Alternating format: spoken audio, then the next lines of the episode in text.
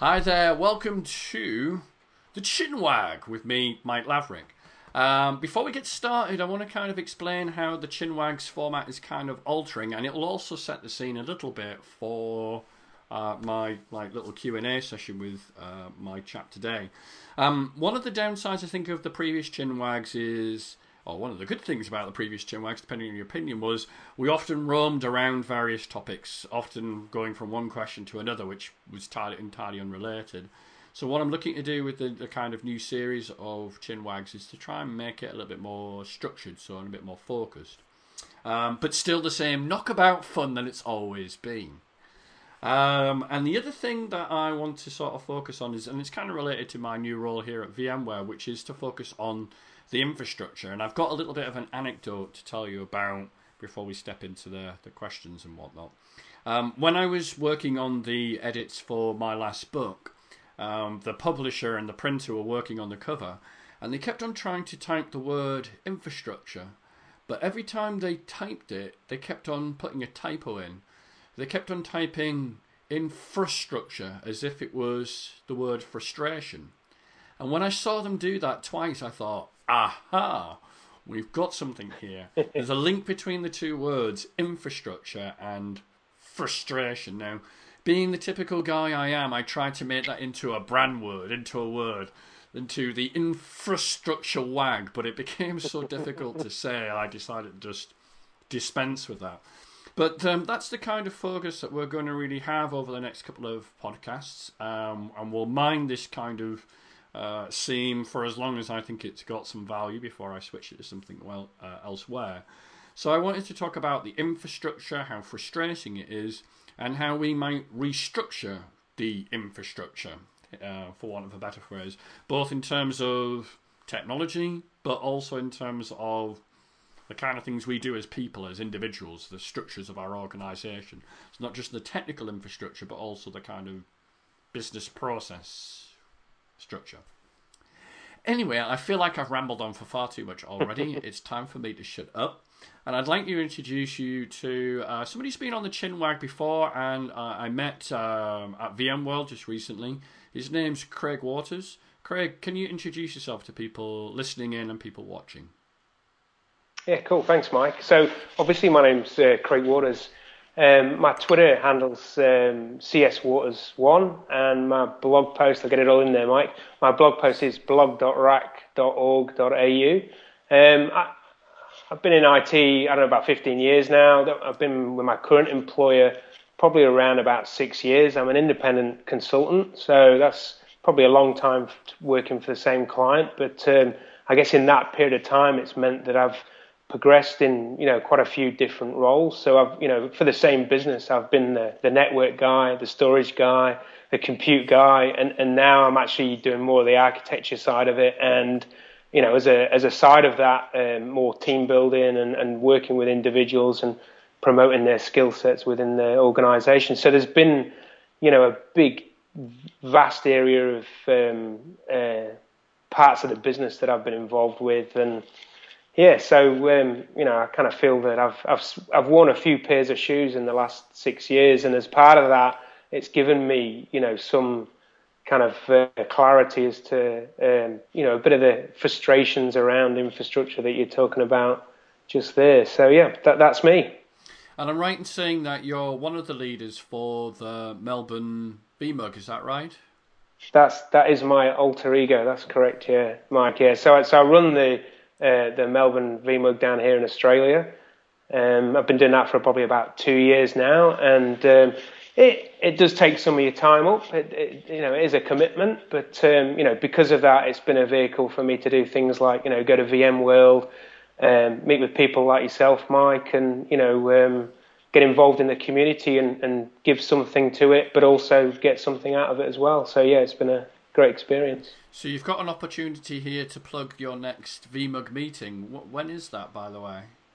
Next week, by by chance. Um, oh, so wow. Thursday, the yeah Thursday the twenty-seventh of September. We we start about four P M and the theme's going to be um, S R M, Site Recovery Manager.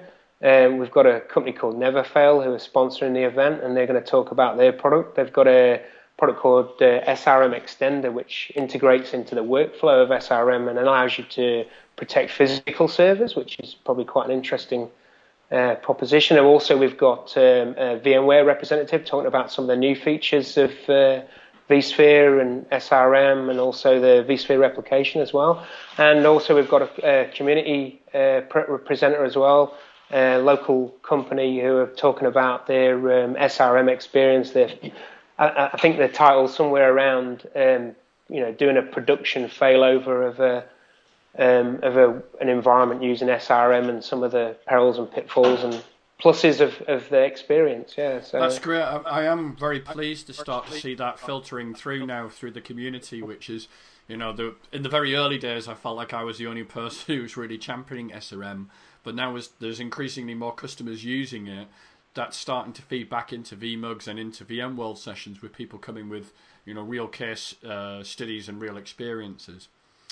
Okay, well, um, let's get into the the, the Q and A, if you like, or our discussion. Makes it sound like I'm, you know, interviewing you. Um, but um, I guess this sort of discussion we had, I think, all that time ago when I was last in Melbourne, which was uh, probably the end of last year, I think, even. Mm-hmm. Um, and it's something that you've blogged about on your blog, which is that you've that the business that you're working for has kind of undertaken a radical Uh, re-infrastructure, re uh, restructure of the way you guys are working. But before we get into that, I wanted you to sort of outline what was so frustrating about the situation and the environment before this sort of restructure happened. Give us a kind of the blast from the past before all these changes came through. Yeah, I, I guess it's really that, you know, around the ideas of silo, silos of work, you know, and so you'd have um, network guys dealing with network issues and storage guys dealing with storage issues and, you know, server guys dealing with server issues. And I guess having those separate teams and separate groups of people, and it's a fairly small environment where we work, you know, we're, we're talking about, you know, a dozen people. Um, but even in that small space, you know, you, there were um, roadblocks and brick walls that would be hit around, you know, doing something as simple as provisioning a V M or um, getting a V LAN permission, provisioned or getting some space of disk provision, because the the workflow around that provisioning process was very much a case of, you know, an individual does a certain task and then that gets handed off to the next one and so on and so forth. So you had the complexity in the the, the number of steps to get a task done, but then you also had the Um, I know the battle of the wills around, you know, if, when we when we go through change process, when we've got a change that we want to do on the system and the implications of that, and, you know, the, the storage team would pit against the network team and so on and so forth, and you'd have those situations where, um, you know, there'd be a bit of um, cross-blaming and, you know, that, that kind of thing. You know, you, you know what it's like, you know. So, so yeah, look,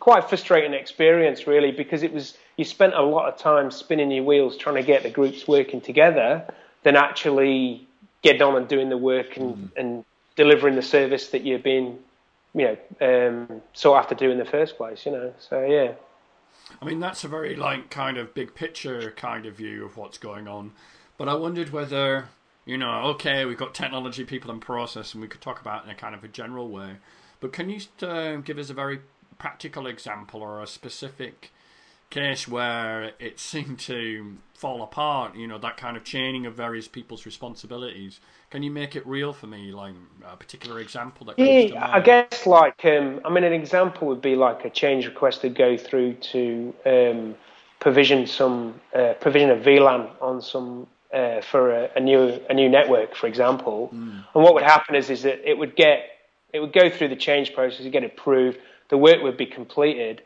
and then none of the servers could actually access that network. And the reason why was the, the guy had provisioned the, the server, the, he'd set up the networking components and provisioned the V LANs and, and set up the, the network and equipment, but then he hadn't shrunk the V LANs to the E S X host so that the E S X host could actually see the network, so the V Ms could actually see that network and communicate across that network. Mm. You know, we're, we're dealing like, we're like a, you know, ninety-five percent virtualized environment. So if you don't trunk the, the V LANs to the E S X host, then you're kind of not doing anything. Do, do you mm. know what I mean? And so I guess it's that level of uh, understanding. You know, the net, network guy is kind of like, well, that's not my, you know, I, I do the network. I've got the networks covered. If you want to do the server, then hand it over, sort of thing. That that kind of thing. Mm. I mean, you'll have to forgive my kind of stupidity around Ooh. this, because I'm not a, a networking guru. But um, I thought in the world of E S X, you would just mark all the network interfaces as being for trump ports. But do you? I guess I'm thinking it's the other way around, really. The actual V LANs have to be marked for it being accessible for V LAN tagging and for trunking. Is that right? Yes, the, well, it's the ports, yeah. So the ports have to be tagged for the V LAN. Mm. But it's in this instance, it would be the ports that the E S X hosts are connected to would be um, tagged with multiple different V LANs. Yeah, so it's in effect a trunk so that the E S X hosts vSwitch can then have its port groups assigned to individual yeah, yeah. V LANs. Yeah. I guess in my naivety, I thought it was something that you did once and then you would never have to think about it. But actually thinking about it, that's not the case. It's something that you would have to make sure you enable for every V LAN you created. Is that right? Well, this is, um, yeah, I mean, this is as well, like this particular instance was for a test environment. Mm. And so, you know, there, there was a lot of changes going on. You know, the, we went from a model of having a single test environment to having multiple test environments for different specific applications and the life cycle of those applications. And right. so we went, you know, you, and unfortunately, the way the, the way we live in now is we can't pre-populate um, twenty V LANs. We had to do them one at a time, and so mm. because of that, you know, and that's a process as well thing. I know I'm going into not digging in too deep with it, but um, you know, be, because of that, um, the the amount of um, V LANs that we had to provision over that period of time, the business didn't know what the next V LAN would be, or didn't know when the next requirement was going to come up. So. Mm. You know, it's very much a reactive um, scenario. So yeah. So it wasn't like they were they would be able to create pools of V LANs which you could then consume as and when you needed them. It was a kind of as we need a V LAN, then we have to do a change request yeah. and have that V LAN defined. Yeah, nothing that complex at all, unfortunately. Yeah. Fair no. enough. So I mean, um, you'll have to sort of fill us in on the tale. The business mm-hmm. restructured the I T based on, I think, some of the things that you were. Uh, talking about. So tell us what that restructure was, and you know what it's like whenever you change something or restructure it, it in itself creates ripples of of the very thing that you're trying to change, and the way of changing it itself, the change creates uh, frustrations change. in that process. So tell uh, us about the good, the bad, and the ugly of of that restructuring process, and because it can't have all been wine and roses when it was going. No, through. no, no. No, not at all. No, look, look. I mean, it, it did actually uh, eventuate that um, members of the team actually left, and you know, actually moved on to another to other roles, and, and they were. And look, I, I don't want to be um, bagging network guys or storage guys or whatever, but it, it, a lot of it was around the fact that the individuals weren't prepared to cross skill, that they, that they felt that they would specialised in a specific technology or a field of technology, and that they didn't, they were not open to looking at another field of technology, and that's an individual thing. I'm not, you know, again, I'm not trying to generalize that or anything. So, so we ba we basically went and created like a data center services group, and as part of that group, pretty much all these um, teams that were working in separate silos were all collapsed into the same group. And then there was a lot that we actually, there was a, you know, a, a physical locality thing as well. So they're all moved into the same area. They all sat, you know, in the same um, pod sort of thing in the, in, in the office space. And, and so that created a lot of dialogue and a lot of discussion around these individuals straight away. And, and that kind of was a catalyst of, of like these individuals actually, you know, discussing end to end, um, technical areas, and, and, and it did develop a lot of discussion, and I think that was the good thing at the time. We were going through um, building high-level requirements for a, um, a new I T infrastructure, so looking at like a converged technology, like, like a U C S, uh, Nexus stroke um, storage.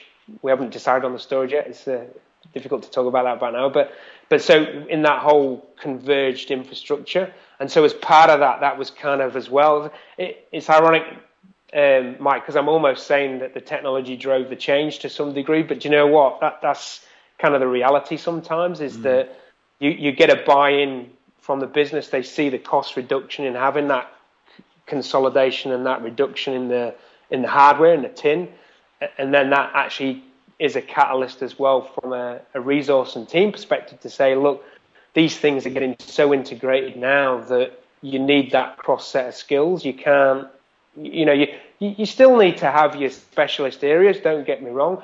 Again, a lot of that comes back to the uh, the size of the organisation and, and the number of people in the group.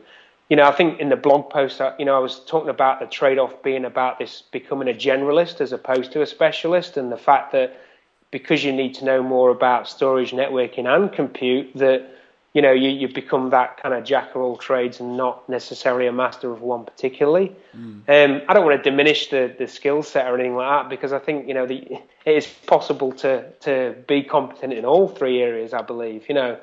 Again, it's just the fact that um, people have to take on that that learning and that understanding that hey, you know, I'm gaining something by learning, by cross-skilling. I'm gaining a, a skill set and gaining a knowledge mm. from having those multiple disciplines instead of, you know, traditionally, and look, I've done it as well. I've gone through the silos of like, you know, I've done, um, I used to be a, a Novell um, specialist a long time ago, and, you know, things like that occur, and you know that you have to go and relearn a, a, a new skill, you know, because mm. who uses Novell these days? You know? Oh, it's it's everywhere. So I mean, I mean, not a scheduled question, but do you think, given that the team was a relatively small one, you know, talking about a massive global corporate, was no, that process no. of restructuring? Can you imagine that translating into a larger business? Because you would assume that if it was tricky doing it with a small number of people, times that by twice as many, three times as many, a hundred times as many, does it then become even hard, harder to do that restructuring process because of the size of the org?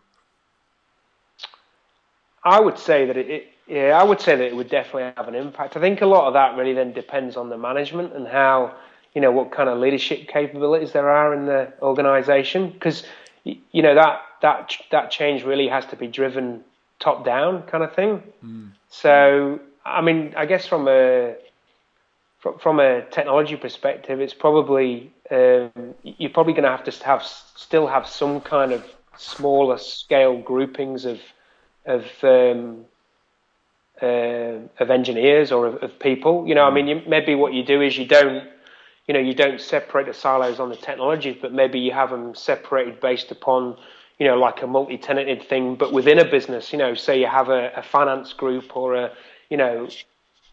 Maybe that's how you, you deal with it. So you do have smaller communities of engineers, but they're not across the whole business. You know, I, I suppose you have a team of architects, and then you have those those groups in a, in smaller groups concentrating on specific areas of the business, as opposed to being the whole wide range of the business. Sure. I, I, yeah, I, I think know. You make a very interesting point about having management buy-in for this sorts of mm. restructuring process. I, I take it you you had that you had the full backing of of senior management to you know to drive these sorts of changes through.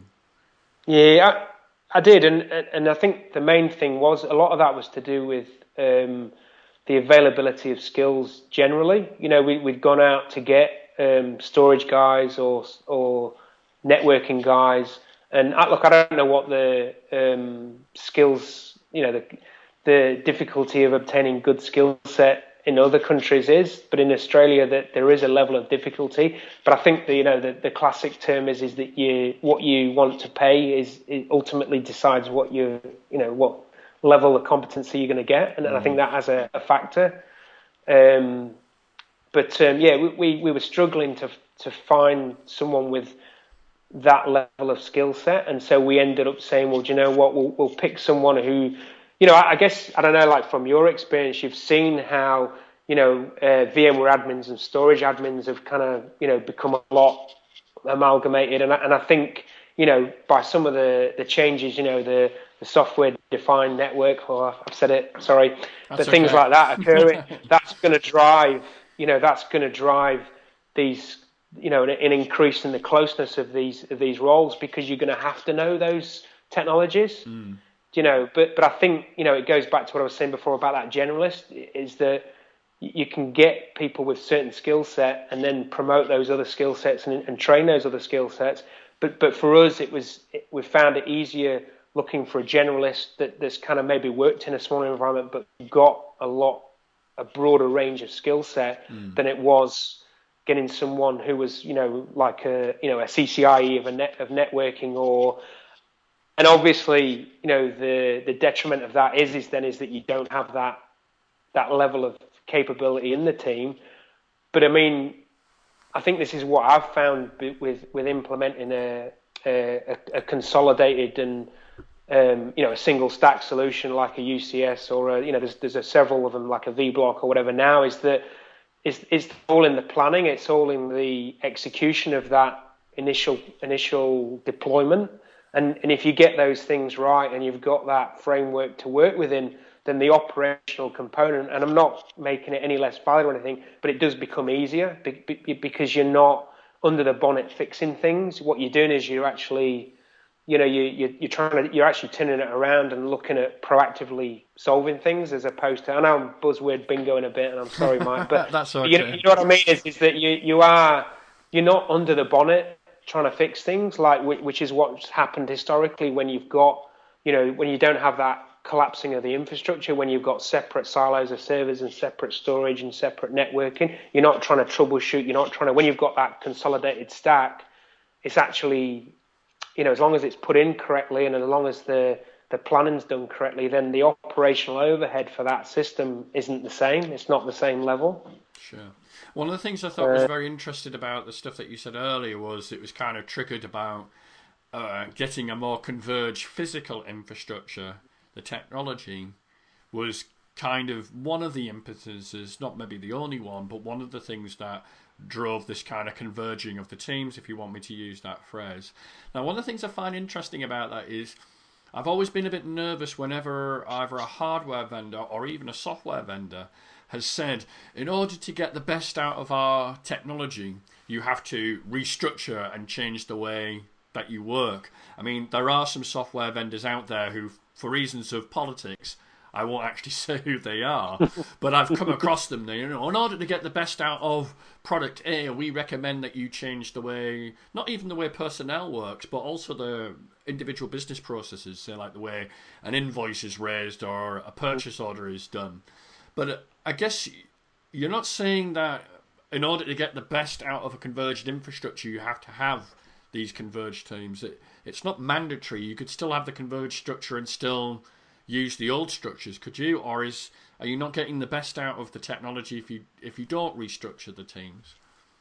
I think again, it's it's when they become so integrated, when the technology becomes so integrated that making a change in storage could have an impact on the network. Making a change in the network could have an impact on the compute. Do, do you know, like so, you know, again in that scenario, is unless you've got a good visibility across the different technologies, then you don't you, you're not.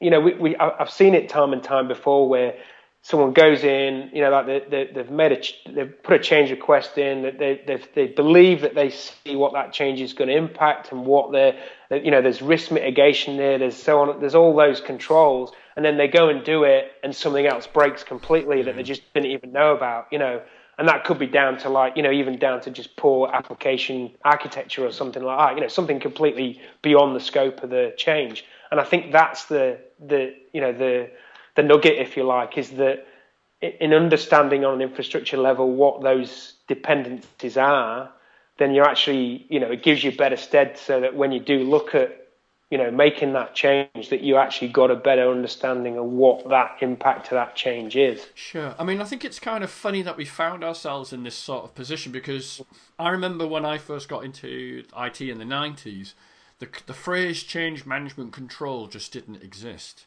Mm. What what you had was a series of sysadmins who would all sort of do their own thing to a greater or lesser degree. And then what people realised was that they had too many chiefs and not enough Indians, and you'd have administration that was at cross purposes. And so mm. what was introduced was these change management routines, the thing you were describing earlier. I do my bit, then I hand off, everything needs approval, in order to make sure that, you know, with the best will in the world, unintended consequences of my change affect something. But it seems like we've gone through that change management revolution, if you like, and now people are really frustrated with it instead, and they look at the change management process and the the what it the the time it takes for each person to do that little bit, and just saying, well, this is where the bottlenecks are. But I think we perhaps forget why change management was introduced in the first place, was to stop that kind of unintended consequences actually happening. But I guess you could argue, if even with change management controls and approvals, with all the best will in the world, the complexity of what we do is such that you can make a change and it can still blow up in your face if you're not careful. I mean, am I wrong in saying that, or is it's no, actually not at times all. With you? Not at all. I mean, again, it's it's making sure the right people are involved. You, do you know what I mean? That, that where you've got coverage. I mean, you know, again, like the example about you know the application layer. I mean, you know, you, we we think that the infrastructure is complex. Well, hey, you know, let, if we work our way up the stack, then there's complexities yeah, at each does, level. Yeah. You know what I mean? In you know, comparison, so, the infrastructure layer is actually quite simple when you look at the complexities of a multi-tiered application. Well, it's becoming very commoditized, isn't it, Mike? And I mean, mm. I think that's the, the key there, is that in that commoditization, you know, it, it there are levels of complexity in it still, but, you know, do you know what? You can plug it in, set it up and get it going, and do you know what? It actually does a really good job. You know, mm. like, you know, you look at the release of vSphere and stuff like the, you know, the, hearing on Twitter the last couple of days there, like, and people just saying, yeah, you know, I've got up and running, I'm away, I'm I'm off, you know, in a very short space of time. Mm. Now that we've got, you know, virtual applications, you know, like, you know, package uh, apps, you know, that, those kind of things where you're not having to go and get under the bonnet and get my O S on there and get my app on there and get my database, and you're not having to do all those things. A lot of it's all, you know, pre, you know, that's that cookie cutter approach kind of thing. You you build it as a complete solution sort of thing. So I think, you know, where where that's working really well in the infrastructure side, you know, it, it, all that's going to happen is is that there's going to be less emphasis on managing that infrastructure and more emphasis on working up the stack and looking at the application layer and seeing what problems and issues and and geez, you know, there's there's plenty of them. You know, mm. like looking at some of the S Q L code that we have to deal with, it's mm. just, you know, the, the the not necessarily the the technical level of the of the of the code, but the the quality, just the quality, just the, you know, um, you know, how cleanly it runs and how well it uses the resources. You know, like there's some shockers out there. You know, mm. so I think that's, you know, once we get the the infrastructure layer bedded down and it becomes, you know, much more of a, you know, a, I don't know, like a background process kind of thing, it, it, then the emphasis will be more on those applications. Sure. Now, you, you talked uh, earlier about when you were bringing in this kind of restructuring of the teams, converging the teams, whatever phrase you want to use, um, there were some individuals who reacted negatively to to that proposition. And what I think is interesting about that is, I guess, like you, I, I like change. I don't like things to always be the it. same way. But I wanted to know, why do you think in the world of I T are there some folks who don't like change? Because it strikes me that the industry that we're in is constantly changing. And if you wanted to be in, in, uh, in a, a job or a career where there wasn't any change, then I T probably isn't the one for you. Yeah. You should have perhaps picked uh, a natural history museum or something like that. But what, why do you think it's peculiar in our kind of sector that you have some people that react in that particular way? Is it a human thing, or is it something about our industry and the way we, we work? Maybe it's just a fear thing, Mike. Yeah. I- I honestly, I honestly, it is one of the things, one of the biggest things working in this industry that I don't understand, and that is how, you know, as you say, you can, you, you get it, you know, it's one of the biggest changing industries that, I mean, in the last five years, the last three years, you look at how I T's changed, mm. and I just, yeah, I, you, you know, I'll be honest with you, you gave me these questions before, And and and I talk, and I've and I've been thinking about this one for quite a while. And normally, that you know, a lot of my process is around, I'll take something on, I'll I'll stew it for a few days and see what boils out of the pot, sort of thing. And like with this one, I've just been sat there going, I don't know, I don't know, I don't know, I really do not know. And and you know, I'm not I'm not that kind of person who who deals a lot of, you know, like other people's psychology and stuff. I'm not really into like analyzing why people how they are, sort of thing. But it does, you know, I do.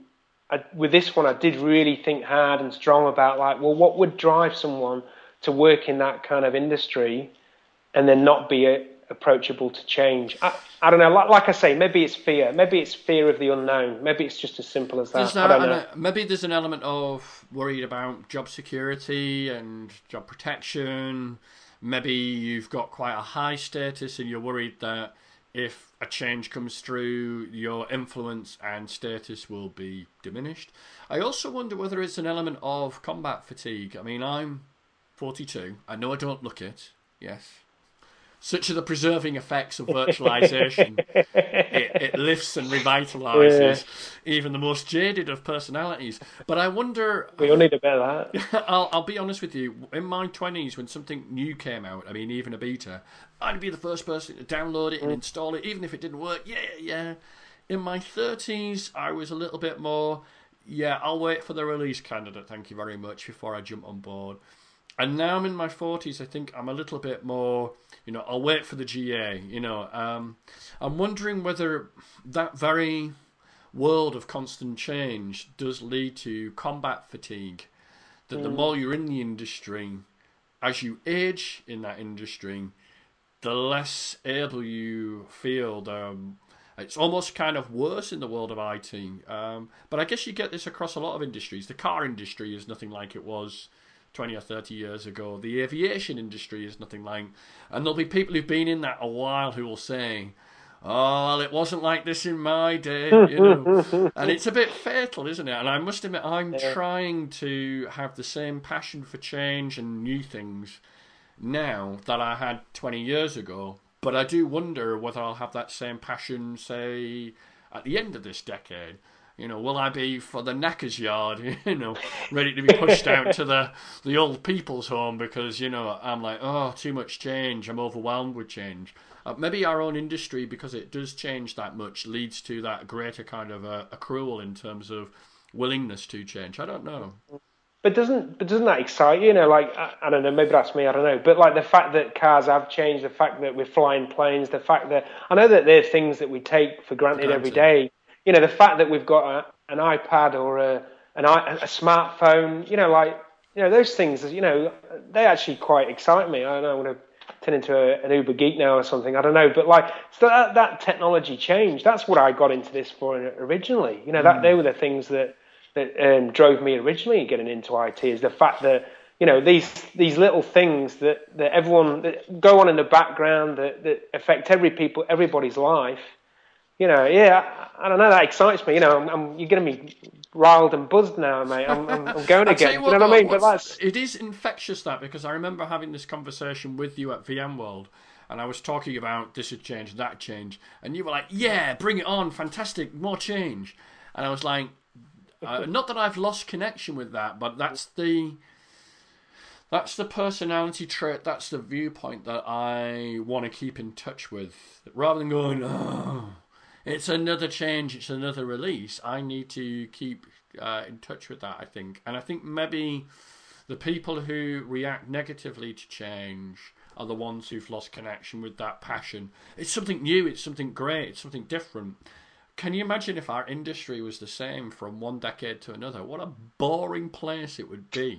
What a boring life it would be to be yeah. like, yeah, the computer, the laptop, it's the same as it was ten years ago. What a yawn fest that, that would be. So I, I agree with you. Let's bring it on. Let's embrace the change. Let's get excited about it. Let's not. And I also sort of, I do look at those people who react negatively to change, and I look at them like going, I don't want to be in your camp. I don't want to be in that camp that goes, oh, I don't know, rub the chin. I'm not sure, too sure whether this change is a good idea. I'm like, because I, I must admit, in my twenties and thirties, I was always the person who was bringing in something new and different. Mm. And I was always up against people who were the naysayers. Virtualization is the is yeah, the one yeah, from, the, yeah, from the previous decade. Yeah. And I yeah. I don't want to be associated with anybody who's perceived as being a potential roadblock to change, because quite quickly I think management will go, well, thank you very much, but if you're not interested in the change, here's this thing called the door, walk through it, carry on, and then don't come back again. Yeah. So, you know, the, you know, there is a stark choice to either be an embracer of change or be perceived as the person who's the roadblock to things being made better and, and being improved. But anyway, less of me ranting on. We're on to our last question. I would. Which, I just want to say one sure. more thing, Mike. Sorry, was and that no. was about the um, training. Right, we need to develop a better way to learn. Like because you know, I think there's the coin the phrase the the ever treadmill of learning. Do, mm. do you know what I mean? And that, yeah. and I think that's probably one of the roadblocks for me now. You know, being in my forties, having young kids and stuff, is that I just haven't twenty-four hours in a day. Just don't doesn't cut it. It's not enough. I need more. Do you know what I mean? So if we can have like, I don't know, you know, I'll get sci-fi now or something, but if we can have a better way where we can train, you know, like there was a film uh, years back Steven Spielberg did called T H X one one three eight. And in there, all the kids, they're all, they've all got vials that are like connected to their arms and plugged in and that, that it's got maths written on it and physics and things like that. So maybe we could have, you know, like a vSphere or a vCloud or a, you know, that, that would be helpful as well. So I don't know. Yeah, that that's probably one of the other things with the change thing. One of the um, not the downsides, but one of the limit, you know, one of the things that we have to carry with us, and that's that ever learning, ever evolution of um, uh, treadmill of learning. Is yeah, a, I think a big on one. That particular subject, I think the the other important thing or psychological thing to to come to, which is something I came to uh, in about two thousand one, two thousand two, is realizing that this particular technology that you're dealing with is so vast you will never master it. Mm. And even if you did master it, by the time you knew it all, it would already be superseded by two or three releases onwards. So perhaps another kind of good emotional thing is being able to accept that there's that's mm. okay, that's not a problem. You won't know everything. And the important thing is you know your principles, and anything that you don't know, you there's this thing called Google.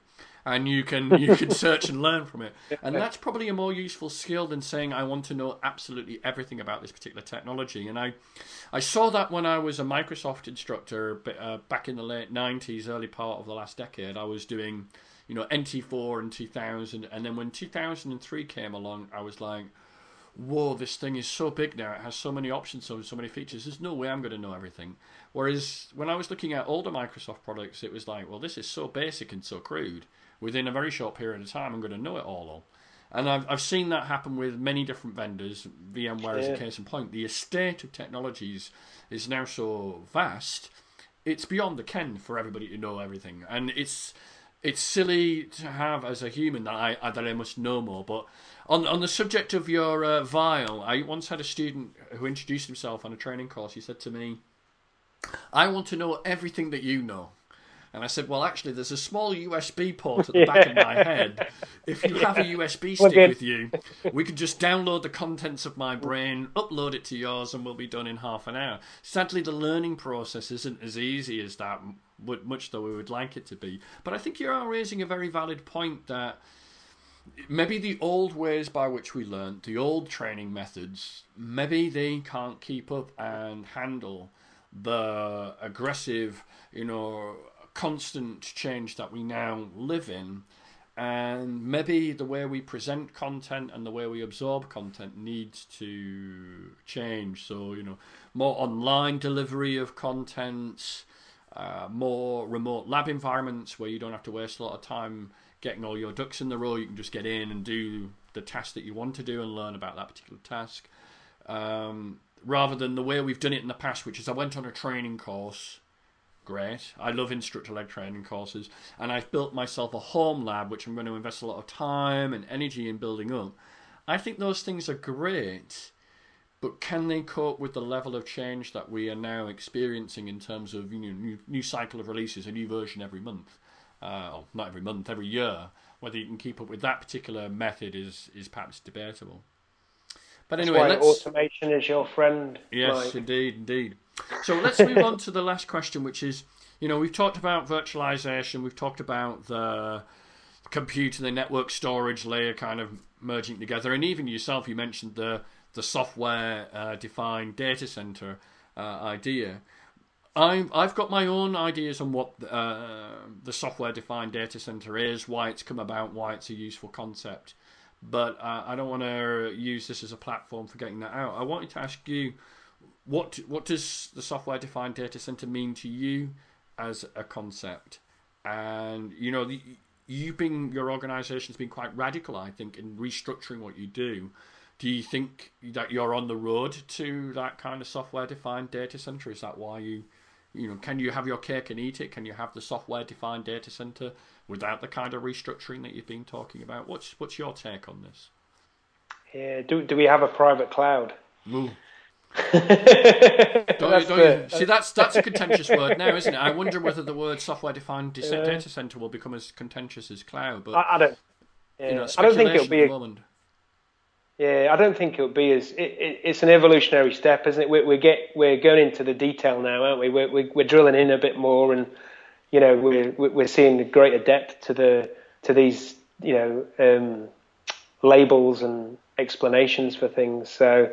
Yeah, look, um, I think it's it's a very it's a very broad topic to do, to put into that single bucket of the you know the software defined whatever, yeah, and and like I think yeah yeah and I think I think really it's about technology, but but I think it's also about um, people and process as well. Here we go. I'm going to go down that road a bit again, but. Um, Do you know, like I, I think it's, it, you know, it's that elasticity of resources. It's that it's that capability of separating, and, and we've seen it with, with, with compute of separating the physical from the the actual uh, software that's running and, and consuming the resources.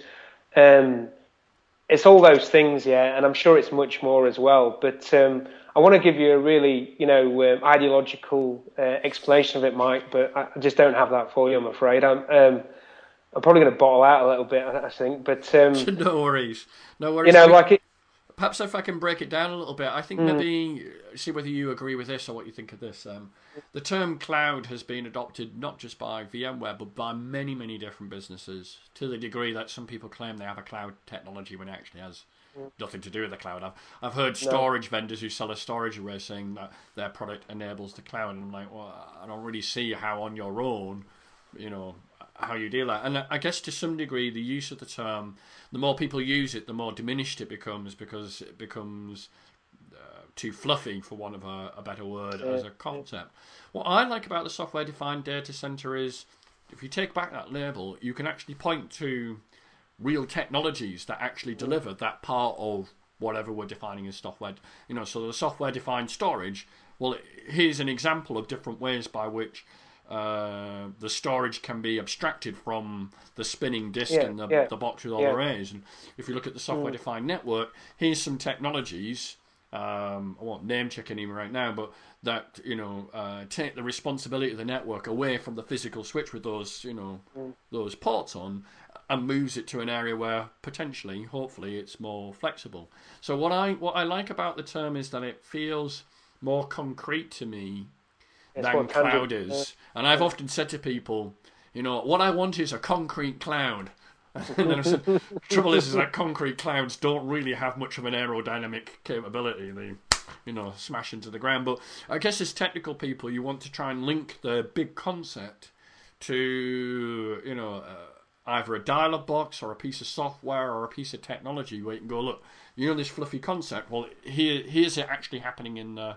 in the real world, and I think that's perhaps why I like the term uh, I've got into it. But um, but yeah, do, do you think in order to get to that nirvana of the cloud or the software-defined data center, the kind of restructuring you've gone through, is that a thing of the future? Are you a portent of what, what might come through for the rest of us? I would, I'd like to think so, yeah. It, I guess it just depends as well on how commoditized it becomes, you know, whether, you know, at some point in the future, we'll just buy, we'll, we'll go to, you know, your um, Best Buy or your Walmart or whatever and just buy, oh, we'll have a couple of servers, we'll have a couple of disks, we'll have a couple of um, network switches, you know, all, with, all made by generic brand, and then we'll just slot them in and put our software on and, and, and the magic begins kind of thing. I mean, you know, who, who knows where that's going to go? But I mean, it does, you know, like, so. One of the sessions I did attend at VMworld was around the vSAN, and seeing that, how they're looking at pooling um, single servers with their own local storage and local um, memory and C P U, and, and actually aggregating that across many um, single instances of those devices, and, and, and you know, building a, I don't know, a, a grid, is it grid computing, is that? I don't know, like where you have multiple cells and then each one's, you know, it, it will fail. It, it's got a time to failure, it will fail, but that single element failing doesn't stop the whole continuing as a as a piece. And I guess that's, you know, seeing that kind of stuff with the vSANs, I look at that and think, well, that's, we're on that road, aren't we? That, that's mm. where we're kind of aiming for. What I think's interesting about that is that model. If you, I mean, I know it's very sort of storage uh, centric, mm. the distributed storage kind of model, but where that's coming from is the large scale providers like Google and Facebook yeah, and so yeah. on, who have these uh, Hadoop-based uh, clusters mm. using MapReduce and things like that. I mean, and that's in the kind of application space, but you can kind of see what they're doing has an applicability to what we've been doing for the last decade or so. Okay. Um, but I, I think what's interesting about that is that's a work in progress. You know, it was just a technology preview, I think, at VMworld yeah, this year. Yeah, yeah, um, it's yeah. not part of the round of G As mm-hmm. that happened yesterday. It was amazing, my inbox yesterday. We're pleased to announce G A. G A was like about six or seven product emails. Like, wow, everything's G A-ing simultaneously. But um, yeah, I mean, I've got my own like upgrades to do uh, from vSphere five point oh to five point one today. That's my task for today, my own lab environment. But the uh, it's just a tech preview of this distributed storage. But you were very, you were excited by that?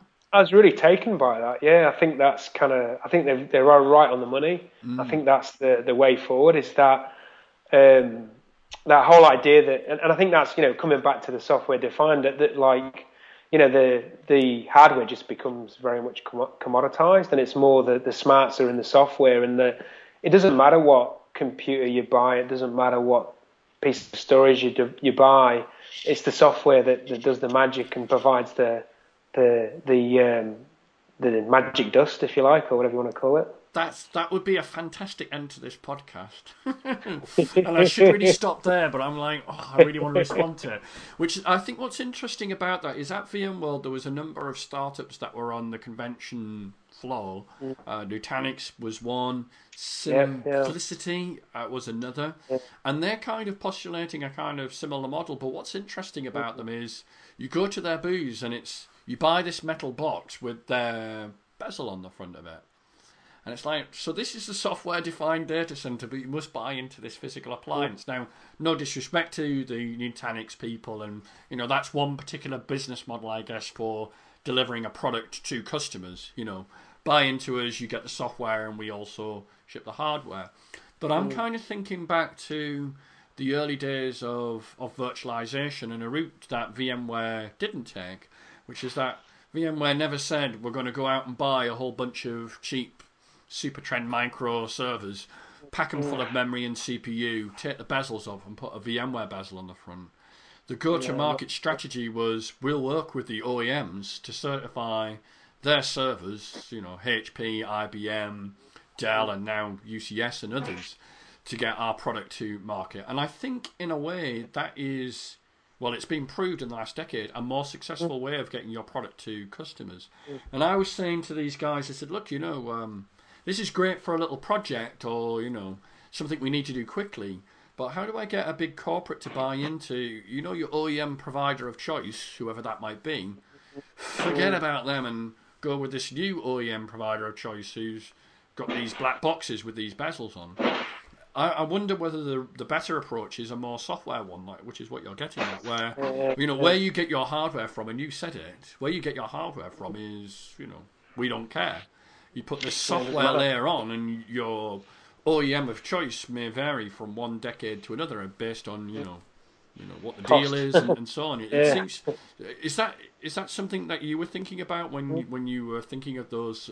Everything is software kind of way of looking at things. Yeah, yeah, definitely. Yeah, it's funny, funny you mentioned the, the Nutanix stuff, because I did actually go and get a demo of their equipment, and it yeah, it's very interesting um, what they do. But it, but it, yeah, similar things as, as around, you know, like a lot of the stuff we went through as far as our unified um, infrastructure that, that we've been going through right now. Um, a lot of that was around like, well, you know, we want to use a vendor that's, you know, in the magic quadrant, or, you know, it's well established. We don't want to be taking any risks with this. We don't mm. want to be doing, you know, we, we may implement it a new way. It may be delivered and packaged a new way, but we still want those brands. We want our brands. You know, we love brands.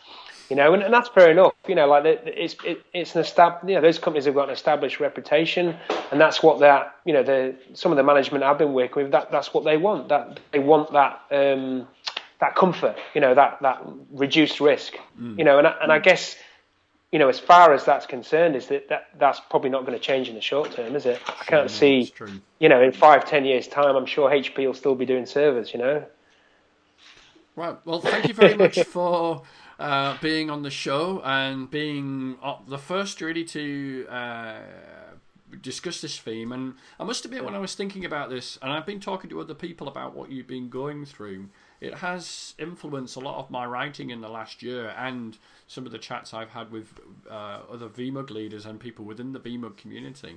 So um, I'm really impressed with what you guys have done. But thank you very much for being on the show, and I'm sure I'll see you again probably in early February for the the Melbourne V MUG. Yeah, we've got an all-day event, seventh of February, so come on, Mike, and uh, hopefully we'll have some other uh, interesting presenters as well. So sure thanks for will. tonight, Mike. I really appreciate it, yeah. Thanks a lot, yeah.